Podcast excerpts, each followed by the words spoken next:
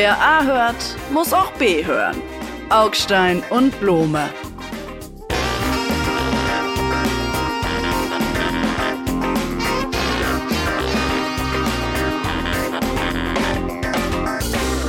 Blome Altes Haus, herzlich willkommen zu. Wollen Sie den Satz von eben nochmal sagen? Das hier ist kein Roman, das ist Realität. Das habe ich im Vorgespräch gesagt. Oh, Aber das, das war so schön. Das ist schon schön. Ja, ich weiß, ich habe heute meinen Gedanken zum Auftankentag. Also in dieser Woche ist etwas Merkwürdiges passiert. Und zwar hat Alice Weidel, kennen Sie ja, Parteichefin AfD, ein Interview gegeben in der ARD, das große Sommerinterview.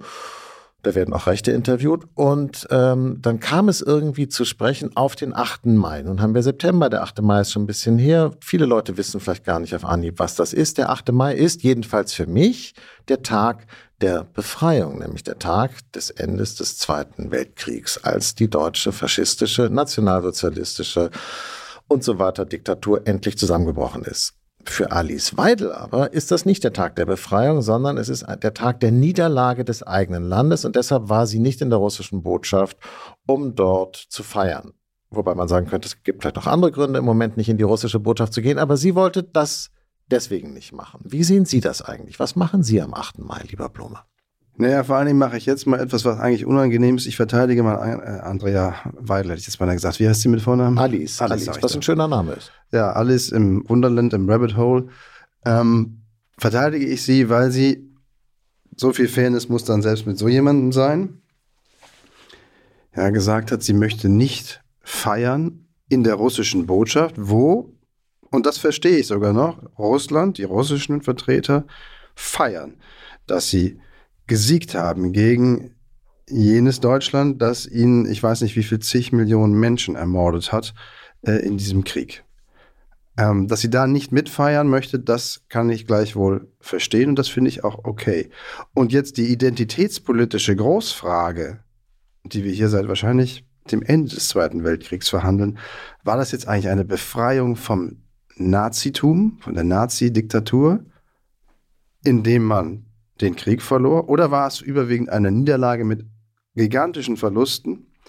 Nicht nur durch die Zerstörung des Zweiten Weltkrieges, sondern eben auch durch Flucht und Vertreibung. Und war es also eine große Niederlage. Ähm, ich bin überrascht, auf welchem erbärmlichen Niveau diese Diskussion inzwischen geführt wird. Da waren wir schon viel, viel weiter. Beginnend oder vielleicht auch schon abschließend damals auf dem Niveau von Friedrich Weizsäcker, 85, 82, so lange ist das her. Fast 40 Jahre. Der sagte, es ist halt auch ein Tag der Befreiung. Und ja, das ist es natürlich. Ganz kurz. beides. Augstein. Ja, äh, äh, äh, Sie haben gesagt, über diese Frage reden wir seit Kriegsende. Das stimmt natürlich eben nicht, denn äh, das erste Vierteljahrhundert nach Kriegsende wurde darüber wohlweislich nicht gesprochen, weil Falsch. man sich das nicht antun wollte. Falsch. Nein, nein, nein, nein, weil hier es viel war, zu viele Leute. Es war für, vor allem für die 25 Jahre, von denen Sie sprachen, unmittelbar nach dem Krieg, war sicherlich überwiegend der Tag des großen Verlustes, der Tag der Erinnerung, wie war das früher alles toll im Osten. Die Weizsäcker ähm, Rede 85 war der große Wendepunkt, wo so. man äh, im Bundestag äh, ein CDU-Politiker das so aussprechen konnte. Wenn man das vorher gesagt hatte, galt man als Vaterlandsverräter auch in den Reihen der CDU. Das heißt, im Prinzip ist es so, dass das, was Alice Weidel jetzt macht, ist das, was die CDU vor 30 Jahren auch noch, oder 40 Jahren muss man sagen, auch noch gemacht hat. Äh, das ist übrigens sowieso, finde ich ja, das Interessante an der AfD, die Partei, mit der wir uns jetzt sehr, sehr viel beschäftigen, finde ich übrigens aber trotzdem auch richtig. Das ist das Interessante an dieser Partei, dass sie im Wesentlichen einfach genauso ist wie die CDU vor 40 Jahren. Das ist schon echt kurios. Also die politkulturelle Haltung dieser Partei ist identisch. Das ist eigentlich die Alfred Dregger CDU für den einen oder die andere Hörerin, äh, wenn denen dieser Name noch etwas sagt. Also der hessische Rechtsausleger der damaligen CDU, die sicherlich, so wie die Zeitläufe waren, weiter rechts stand und Dinge vertreten hat, die sie heute aus Gründen, guten Gründen nicht mehr vertritt. Und von dieser Partei war Alfred Dregger nochmal der rechte Rand. Aber absolut sicher im ähm, wie soll man sagen, demokratischen Spektrum. Ja, was heißt weshalb, das schon? Weshalb habe ich eben gesagt, nee, im Ernst jetzt, weshalb habe ich eben gesagt, ähm, dass ich erschüttert bin, auf welchem unterirdisch niedrigen Niveau diese Diskussion heute offenkundig noch einmal geführt wird. Weil die Rede von vor 40 Jahren von dem damaligen Bundespräsidenten Weizsäcker schon so viel weiter war, dass sie nämlich sagte, ja nicht nur diesen einen Satz war ein Tag der Befreiung, sondern das Ganze ist eingebettet. Ich habe mir die Freude gemacht, denn die Rede ist großartig, das nochmal zu lesen. Es ist eingebettet in all jene Punkte, die halt auch dazugehören. Der Verlust durch Flucht und Vertreibung. Die totale Zerstörung, also das Gefühl der völligen Ohnmacht und Niederlage durch die totale Kapitulation ähm, der, der, der deutschen Armee, der Wehrmacht. Also das bettet er ein in all die Punkte, die man unter dem großen Überschrift, unter der großen Überschrift Niederlage buchen musste und kontrastiert es eben mit, es war ein Tag der Befreiung, weil damit wenigstens dieser Wahnsinn endete. Also er schafft es, es dialektisch zu sehen, beides zu sehen. Und wir ja. schaffen es offenkundig nicht mehr. Und das Gut. macht mir echt Sorge. Äh, das Dialektische ist wahrscheinlich etwas, was Alice Weidel im politischen äh, äh, Alltag auch mit Absicht nicht so pflegt. Äh, wie schwierig das für die Leute ist, mit dem Thema umzugehen, sehen Sie an der Reaktion der Bundesfamilienministerin, die dann äh, sich natürlich darüber echauffiert, im Grunde reflexhaft reagiert, wenn sie sich darüber beschwert, dass Weidel die Befreiung von Nazi-Deutschland durch die Alliierten als Niederlage darstellt. Wobei, wobei man sagen muss, faktisch war es ja eine Niederlage. Natürlich. Und, das, äh, und die Niederlage müssen wir feiern. Es war natürlich, es ist so zu tun, als seien die Deutschen von den Alliierten genauso befreit worden wie die KZ-Insassen. Das ist natürlich echt pervers. Also, also so zu tun, als seien wir auch befreit worden. Also das ist natürlich eine, wirklich eine Täter, aber das keine Opferumkehr, aber es ist sozusagen eine Täterverwischung. Aber es stimmt doch. Naja, wir also waren aber die Täter, wir sind nicht befreit worden. Erstmal musste man uns äh, sozusagen in den Staub drücken, damit dann das alles anders werden konnte. So zu tun, als seien die Deutschen befreit worden, ist echt pervers. Also das würde ich auch nicht sagen. Deshalb würde ich sagen, es ist eine Niederlage, die man feiern muss. In dieser Paradoxie muss man sich schon aufhalten. Sprachehrlichkeit könnte auch helfen bei dem Thema. Also es ist ein, eine Paradoxie oder ein Dilemma, ja. Ähm, kann man eine Niederlage, eine totale Zerstörung feiern? Ich weiß nicht, ob feiern das richtige Wort dafür ist. Es richtig sein, ist, feiern vielleicht das falsche Wort Richtig ist, ist ähm, dass Deutschland die Deutschen natürlich nicht so befreit wurden wie die Gefangenen und gequälten Insassen eines KZs. Das sicherlich nicht. Aber sie wurden von etwas befreit, von dem sie sich selber nicht haben freimachen können oder wollen.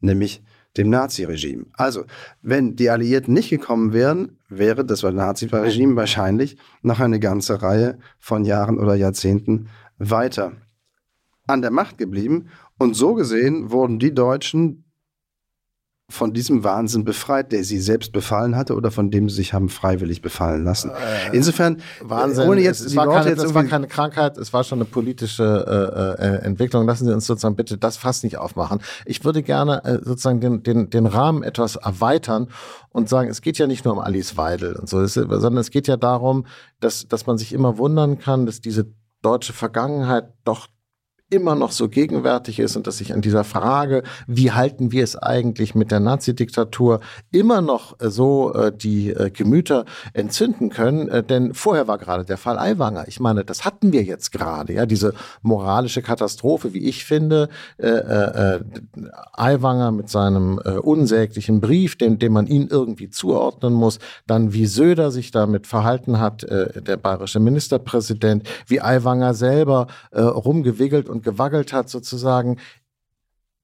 Wir kommen immer wieder zu diesem identifikatorischen Kern hin, den, den dieser Zweite Weltkrieg und der Holocaust bildet, für Westdeutschland zumindest oder für ganz Deutschland jetzt, und zu der Frage, wie gehen wir eigentlich damit um? Und ich finde schon, dass da was ins Rutschen kommt. Das ist ja mein Punkt. Mein Punkt ist Aiwanger, Weidel. Wir merken schon, dass sich das langsam verändert.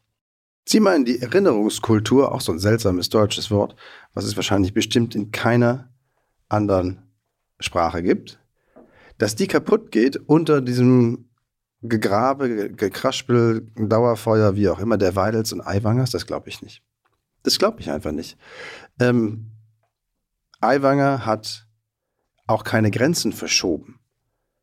Da wollte jemand ihn mit, wie soll man sagen, den klassischen Mitteln, du hast äh, gegen den, das letzte wirklich funktionierende Tabu in diesem Land verstoßen, nämlich ähm, Holocaust und Narzissmus. Und darum musst du weg.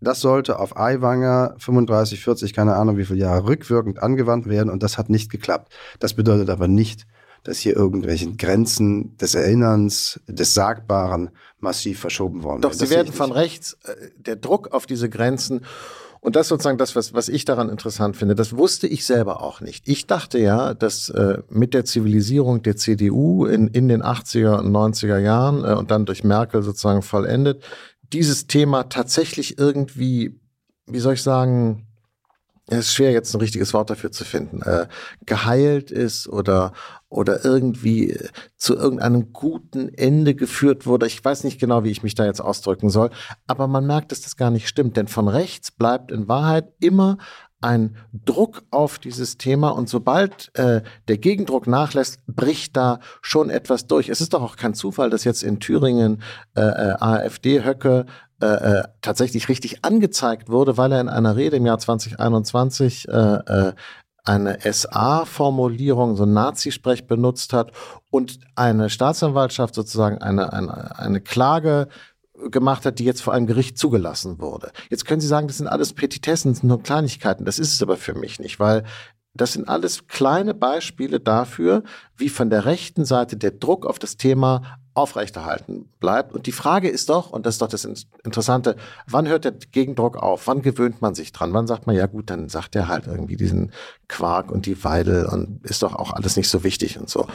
Wann kommt es zur Normalisierung der Rechten und die nächste Frage, landet dann die AfD nicht auch irgendwann im Bundestag? Ist das jetzt sozusagen eine konstante Entwicklung?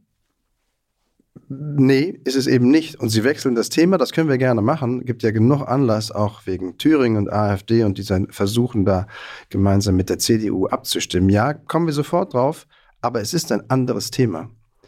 Ähm, ich glaube, wir tun uns keinen Gefallen, wenn wir versuchen, die AfD allein über die Schiene zu kriegen und zu stellen, guck mal, die knuspern da irgendwie an den äußersten Rändern von Erinnerungskultur und dem großen Tabu, beziehungsweise dem großen gemeinsamen Konsens, ähm, nie wieder Hitler, nie wieder Narzissmus. Das ist in Teilen eine rechtsextreme Partei, ist überhaupt keine Frage, aber sie kriegen sie halt mit so einem Satz, wie Frau Weidel ihn geäußert hat, kriegen sie das weder bewiesen, noch die AfD wirklich an der Stelle getrieben oder auch nur gestellt. Da ist doch viel spannender auf das, was Sie jetzt gekommen sind, nämlich die Frage, wie geht man mit denen im parlamentarischen Raum um, in denen sie nun einmal auf absolut legitime Weise gewählt worden sind?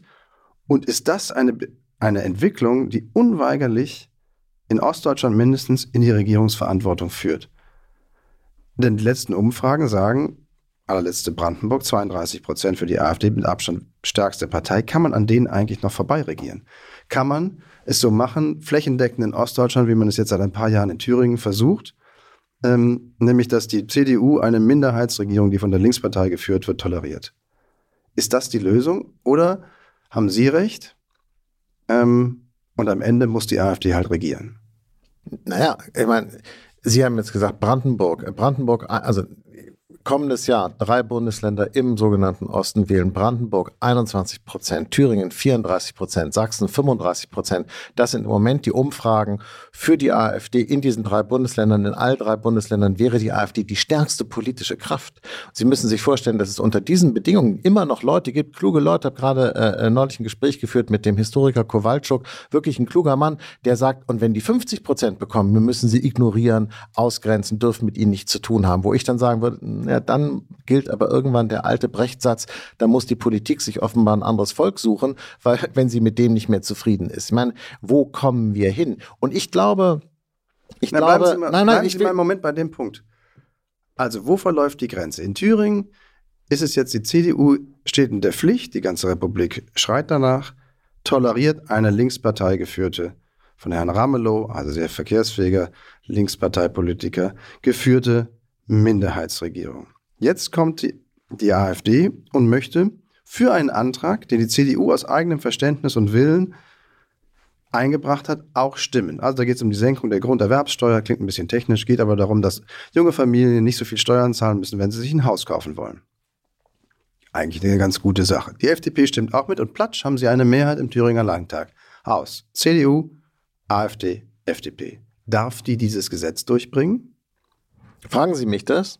Ich finde es ein problematisches Thema, weil eigentlich müsste, sie, müsste man sagen, ja, weil so funktioniert der demokratische äh, Prozess und das Thema, um das es geht, ist ja kein äh, irgendwie giftiges oder toxisches oder, oder äh, das ist ja ein normales. Hat nichts mit Erinnerungskultur zu tun. Normales politisches Thema des Alltagsgeschäfts in einer solchen äh, Gesellschaft. Andererseits kann man natürlich auch sagen, gerade weil das Thema nicht so wichtig ist, äh, sollte die CDU das nicht zum Anlass nehmen, diese Brandmauer einzureißen, mit den Rechten machen wir keine Geschäfte. Es ist schwierig. Andererseits muss man aber auch sagen, was soll die CDU machen? Darf sie keine äh, politischen äh, Ideen mehr nach vorne tragen, weil sie dann ja das Risiko eingehen müsste, dass die AfD ihr zustimmt. Sie merken schon, da sitzt man in einem echt verkackten Dilemma.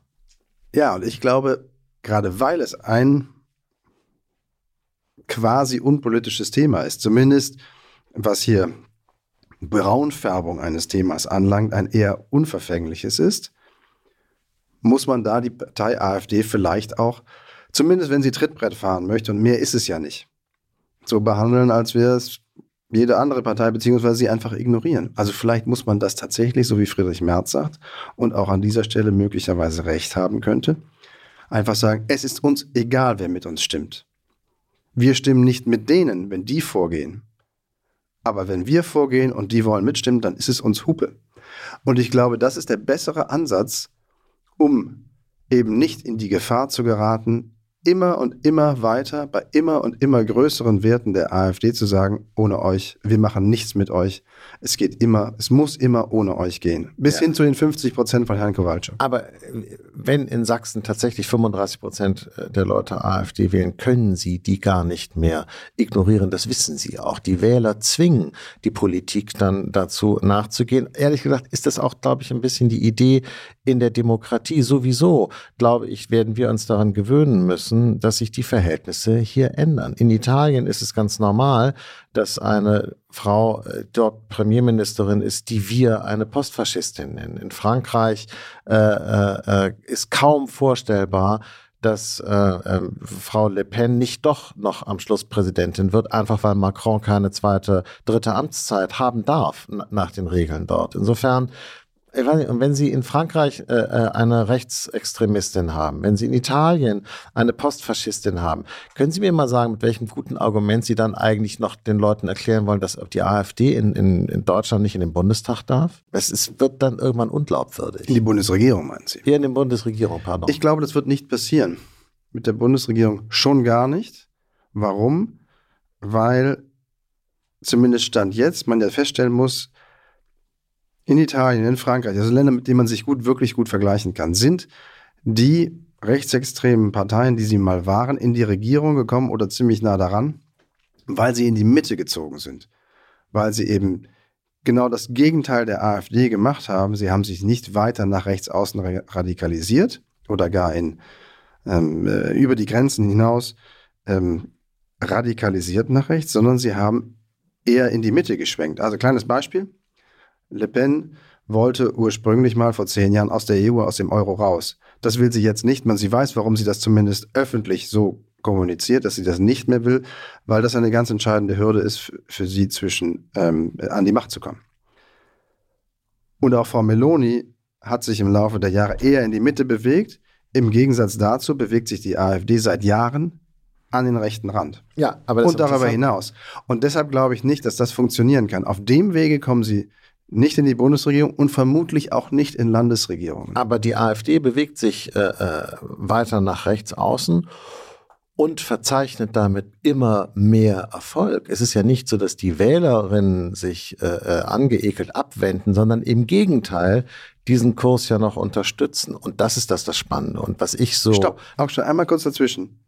Das ist kein kausaler Nexus, wie es mal früher in einem Buch hieß, sondern das ist einfach nur eine Parallelität. Ja, die, die, die Partei wird immer radikaler und ja, ihre Umfragewerte steigen, aber sie steigen, glaube ich, nicht, weil die Partei immer radikaler wird, sondern weil, Hä? weil, die, weil der Frust über die Regierungen, welche Führungen und Farben sie auch immer haben mögen, insbesondere natürlich die Bundesregierung mit ihrem vermaledeiten Heizungsgesetz, so groß ist, dass die Leute so dringend Protest wählen möchten und so dringend sagen müssen, wir suchen die einzige Partei, die das alles ab, wieder abschaffen will.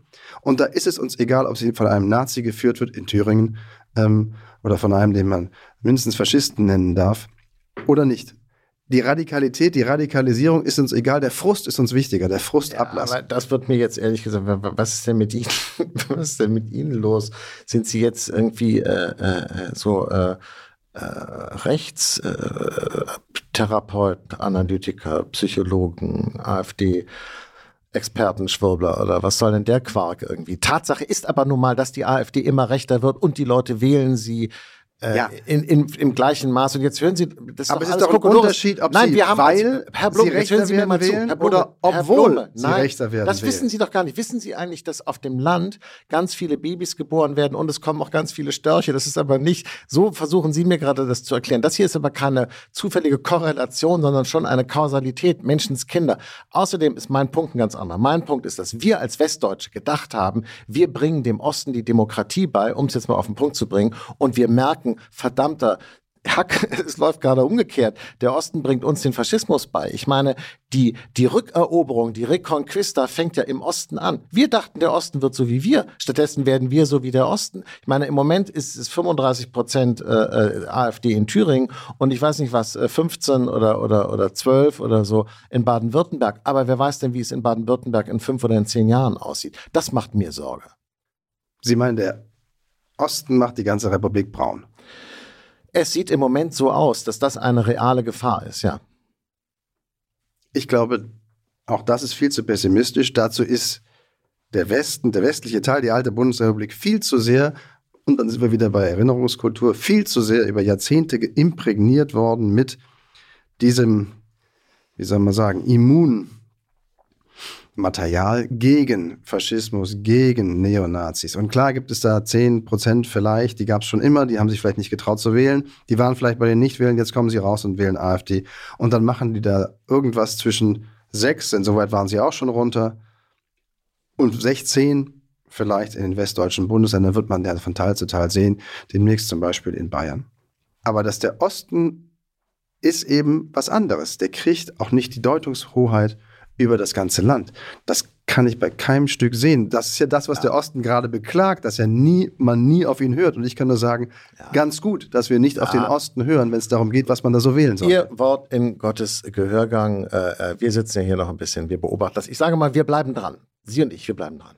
Haben Sie noch irgendwas? Für Mich macht, nee, aber wir bleiben dran. Ich weiß nicht, auch schon so ein bisschen machen Sie mir aber Sorgen, das gebe ich schon zu.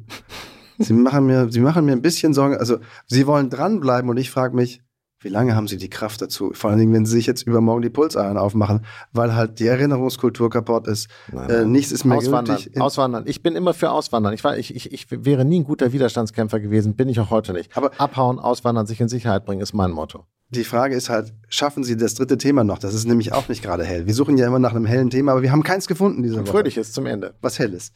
Also ja. hell ja, aber mehr so im Sinne eines großen oh. Blitzes, ganz, ganz hell, blendend hell, möchte ich sagen, ist das Thema, um das es mir geht. Ich habe nämlich mit einiger ähm, Unwohlsein gesehen, dass Donald Trump zwar zum 38.000. Mal angeklagt worden ist, aber womöglich eben doch sowohl die Kandidatur der Republikaner, die sich eigentlich gar nicht mehr so nennen dürften, äh, in den USA bekommen wird, als auch dann gewinnt gegen den sehr greisen Herrn Biden. Nicht auszuschließen. Und da wir das ja alles schon einmal erlebt haben, was dann passiert und wahrscheinlich noch einmal viel schlimmer passiert, finde ich es grotesk, wie wenig im Zuge einer großen Aufrüstungsdebatte, die wir ja führen, aus gutem Grund und auch zu Recht, auch mit dem richtigen Ergebnis, nämlich aufzurüsten, auch ganz klassisch, ähm, ganz konventionell, wegen Abschreckung, wir überhaupt nicht darüber sprechen, was es zu der Abschreckung halt auch noch braucht. Und das sind Atombomben. Und wenn Donald Trump nochmal ins Weiße Haus kommt, kurz gesagt, dann ist Schluss mit diesem Schirm. Dann klappt er den einfach ein und geht nach Haus, beziehungsweise er bleibt zu Hause. Und wer schützt dann Europa? Welche Atombomben schützen Europa? Ich glaube, Deutschland braucht eine Bombe. Was? Sie haben ja echt einen Sockenschuss, nicht? Das meinen Sie jetzt nicht Ich dachte die ganze Zeit, worauf will er eigentlich hinaus? Eine deutsche Atombombe, puh, Blume. Ja, also äh, äh, ich kann nur sagen, ähm, ich war ja bei der Bundeswehr ähm, und äh, ich war Jäger damals, ja, das also für die jüngeren äh, Zuhörerinnen, äh, denen bedeutet das ja alles gar nichts mehr. Jäger in Schleswig-Holstein im Jägerbataillon und ich glaube, unsere Überlebenszeit wurde, konnte man damals ausrechnen und nachlesen, war irgendwie im Atomkrieg irgendwie so drei Minuten oder sechs oder acht oder ich weiß nicht, jedenfalls lohnte es sich nicht mehr richtig so. Und sie wollen jetzt eine deutsche Bombe. Ich finde die, ich finde es pervers. Also wenn es nicht so verrückt wäre und ich äh, irgendwie ja auch inzwischen irgendwie alles ganz heiter nehme, würde ich sagen, es ist die totale Perversion, weil sie im Ernst über führbare Kriege nachdenken. Das ist so geisteskrank. Ich meine, gerade wir hier in diesem Augstein. Land wissen, dass man hier in diesem Land besser keinen Krieg führen sollte. Don't do it. Und die beste Methode, keinen Krieg zu führen, ist, sich auch auf sowas gar nicht vorzubereiten, vor allem nicht mit Atombomben. Also die beste Art, keinen Krieg zu führen, ist keine Waffen zu haben? Ist das das, was Sie sagen wollten? Die beste Art, keinen Krieg zu führen, ist nicht äh, äh, in diesen Kategorien von Krieg, Abschreckung, Aufrüstung, Militär, Gewalt, äh, Manöver äh, zu denken. Ja, absolut, ganz genau meine Meinung. Aber Dazu wenn ich stehe ich auch unter dem Eindruck des Ukraine-Kriegs. Wenn ich den Jäger Augstein mal ansprechen darf. Das können Sie, denn so wurde ich tatsächlich auch. Das war damals Jäger Augstein. So. Jäger, das war bevor ich Gefreiter wurde, war ich Jäger Augstein. Früher hieß es Jäger Augstein bis zum Horizont wegtreten. Mhm. Das war eine lange Strecke und die wurde auch immer länger. Das war ja der Sinn der Übung. Ja, Sie Drei Sie Minuten. Sie sind ja Reserveoffizier, das ist ja was anderes. Nee, eben nicht, eben nicht. Das ist ja, das ist ja auch so ein Traum, das ist ja ganz was anderes. Ähm, drei Minuten war ihre Überlebenszeit, sind aber ziemlich lange drei Minuten geworden, würde ich sagen, wenn ich mir sie so anschaue. Denn sie sind ja immer noch da. Und so ein kleines bisschen Jäger steckt ja noch in ihnen. Finden Sie, dass ich älter geworden bin seitdem? Kein Stück. Ähm, warum ist Ihnen aus drei Minuten fast über 30 Jahre geworden? Ähm, ganz einfach, weil das halt mit der Abschreckung und der Armee und dem ganzen Klimbim über die Zeiten, unterschiedliche waren sie ja, immer oh ganz gut funktioniert hat.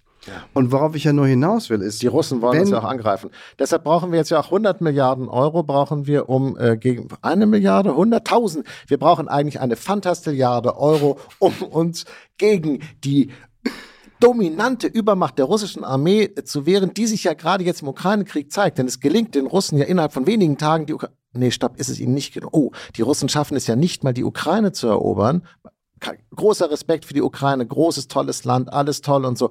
Aber das klappt überhaupt nicht mit diesem Krieg. Und wir sollen uns jetzt irgendwie so praktisch hochrüsten gegen dieses Land, was es nicht mal schafft, irgendwie das ist doch total crazy. Das ist für mich das größte ja, ja. Politik- und Medienversagen seit ganz, ganz langer Zeit, dass man den Leuten diese Schwachsinnsgeschichte verkaufen konnte und sie es geglaubt haben. Zeitenwende, Olaf Scholz, ich glaube, ich spinne.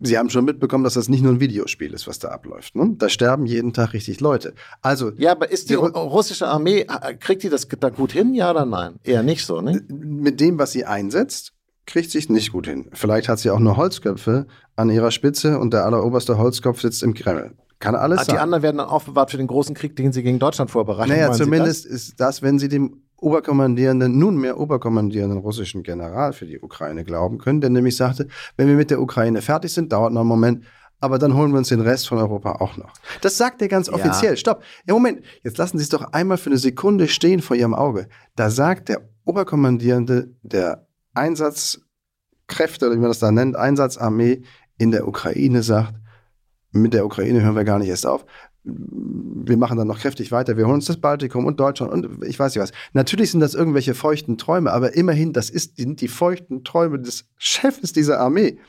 Jetzt hören Sie doch mal auf zu sagen, die schaffen das nicht, das wollen die in Wahrheit auch gar nicht, das ist alles Pillepalle. Die Form, in der sich dieses Land, beziehungsweise seine Führung vor allen Dingen, militärisch radikalisiert hat, kennt keine Grenzen. Und Sie wollen sagen, naja, die werden das schon nicht schaffen.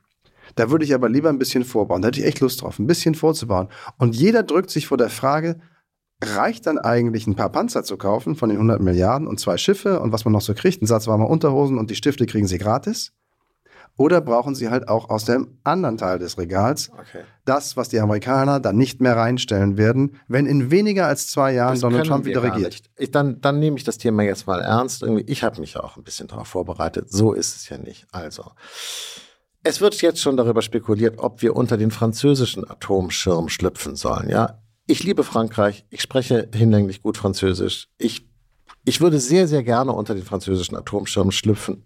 Ich glaube nur nicht, dass das passieren wird, weil der französische Atomschirm ist gar nicht so fürchterlich groß und ich fürchte, er hat auch hier und da ein paar kleine Löcher und in Wahrheit machen nämlich die Franzosen und auch die Engländer das so, dass sie eine relativ simple atomare Abschreckungsstrategie haben. Die haben nämlich gar nicht so viele von diesen Waffen, mit denen können sie auch nicht so richtig Krieg führen. Da ist es sozusagen immer all or nothing, ja, alles oder nichts, rien ne va plus. Da ist es nämlich praktisch so, wenn du mich angreifst, schieße ich alles, was ich habe, nach Russland und dann geht bei dir auch eine Menge kaputt und das war dann der gesamte Krieg.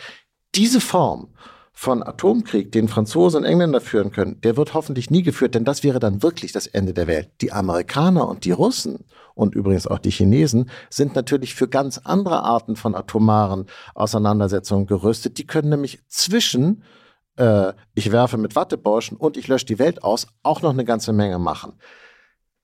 Das können wir uns in Deutschland gar nicht leisten, Herr Blum. Auf diesen Level militärischer Fähigkeit werden wir nuklear sowieso nicht kommen. Jetzt wäre die Frage, wollen Sie also eine deutsche Bombe haben, die ist auf Moskau gerichtet und sagt so, und wenn ihr uns angreift, dann löschen wir Moskau aus. Wollen Sie das machen? Das ist MAD, äh, Mutual Assured Destruction.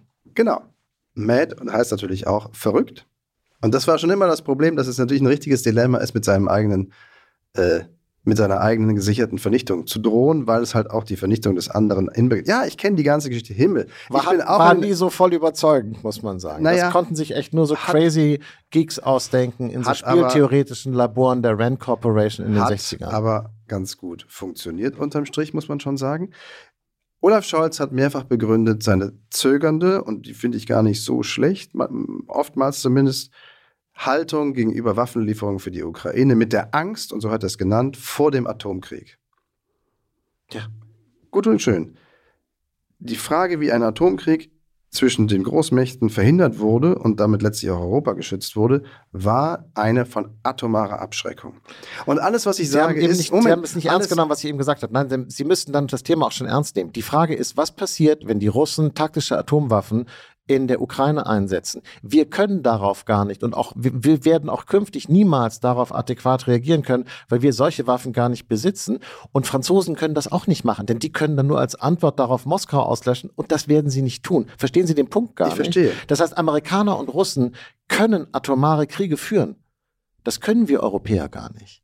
Oder wollen Wir Sie uns in die Richtung bringen? Das, Das ist eine vollkommen neue Idee. Dann reichen aber zwei oder drei oder vier Prozent äh, äh, am Verteidigungsbudget nicht mehr aus. Dann kommen Sie in vollkommen neue Dimensionen. Meinen Sie das Aber Ernst? könnten wir zum Beispiel mal anfangen, darüber nachzudenken? Dieses Gespräch, was wir jetzt führen, müsste doch die Bundesregierung mindestens mal mit sich selber führen oder aber mit den Franzosen führen. Und die Franzosen haben das angeboten. Was machen wir, wenn? Und das ist gar nicht mehr so weit weg. Und die Verblendung zu sagen, nein, wir reden da nicht drüber. Es ist ja, wir haben das ja noch gar nicht richtig. Wir könnten es ja im Moment gar nicht richtig. Ja, natürlich könnten wir es im Moment nicht richtig. Wir müssen es ja auch nicht, weil es ja diesen Schutzschirm noch gibt. Aber was machen Sie denn? Sie reden jetzt von einem löchrigen, etwas kleineren Schirm. Na fein. Jetzt haben ein Sie einen Schirmchen. großen, dichten. Aber der ist übermorgen Ein müssen Sie, Petit Parapluie. ja, und übermorgen müssen Sie den großen Schirm, der dicht ist, abgeben. Und dann sagen Sie, okay, dann laufen wir halt ohne Schirm. Oder nehmen wir den kleinen löchrigen. Da wäre ich ja für den kleinen löchrigen. Je nachdem, was Sie halt anhaben. Aber ich, ich, ich wirklich, ich, ich liebe Frankreich, aber die kriegen es nicht mal hin, zusammen mit den Deutschen äh, gemeinsame Rüstungsprojekte äh, äh, zu machen oder eine, ein, ein, ein Luftverteidigungsschirm aufzuspannen, der konventionell ist. Nicht mal das klappt, weil die nationalen Egoismen zu groß sind. Ich meine, auf welchem Realitätslevel reden wir jetzt miteinander? Augstein, das macht mich jetzt auch traurig, weil ich jetzt gar nicht weiß, wie wir mit einer hellen Note hier wieder rauskommen. Sie argumentieren alles in Grund und Boden, weil es nicht geht, weil es nicht gegangen ist. Und das ist echt eine Sichtweise auf die Dinge. Es geht nicht, weil es ist noch nie gegangen. Ja. Das haben wir ja schon immer nicht hingekriegt. Sparkasse Gelsenkirchen, ja, ich weiß. Ja, so ist es eben. Aber wir können ja zum Abschied noch irgendein schönes Lied singen. Ja, genau. Und zwar sage ich Ihnen, es gibt. Nee, nein, nein, nein, nein, nein. Champs-Élysées. Stopp. Ich sage Ihnen was anderes. Ich sage, es gibt nur einen Jakob Augstein. ich meine, es gibt nur einen Rudi Völler, denn der hat es geschafft, aus einer Truppe, die vom Morbus Augstein wirklich befallen und durchsetzt war. Defetismus. Ist Nein. Das, was Sie mir vorwerfen. Niedergeschlagenheit, Ideenlosigkeit, Ideenlosigkeit. Ambitionsarmut. Ja, ja, Eine Fußballtruppe zu formen, innerhalb von zwei Tagen, 48 Stunden einquatschen auf die, die dann ausgerechnet Frankreich 2 zu 1 von der Platte putzt. Und zwar nicht, weil die jetzt plötzlich zehn neue Spieler hatten und zwölf neue Beine, sondern weil die einfach anders gespielt haben, mit einer anderen Haltung auf den Platz gegangen sind. Das ist doch irre, was Psychologie erreichen kann, wenn man es, Achtung, nur will. Es gibt nur einen Rudi Völler. Tschüss, Blober, bis nächste Woche.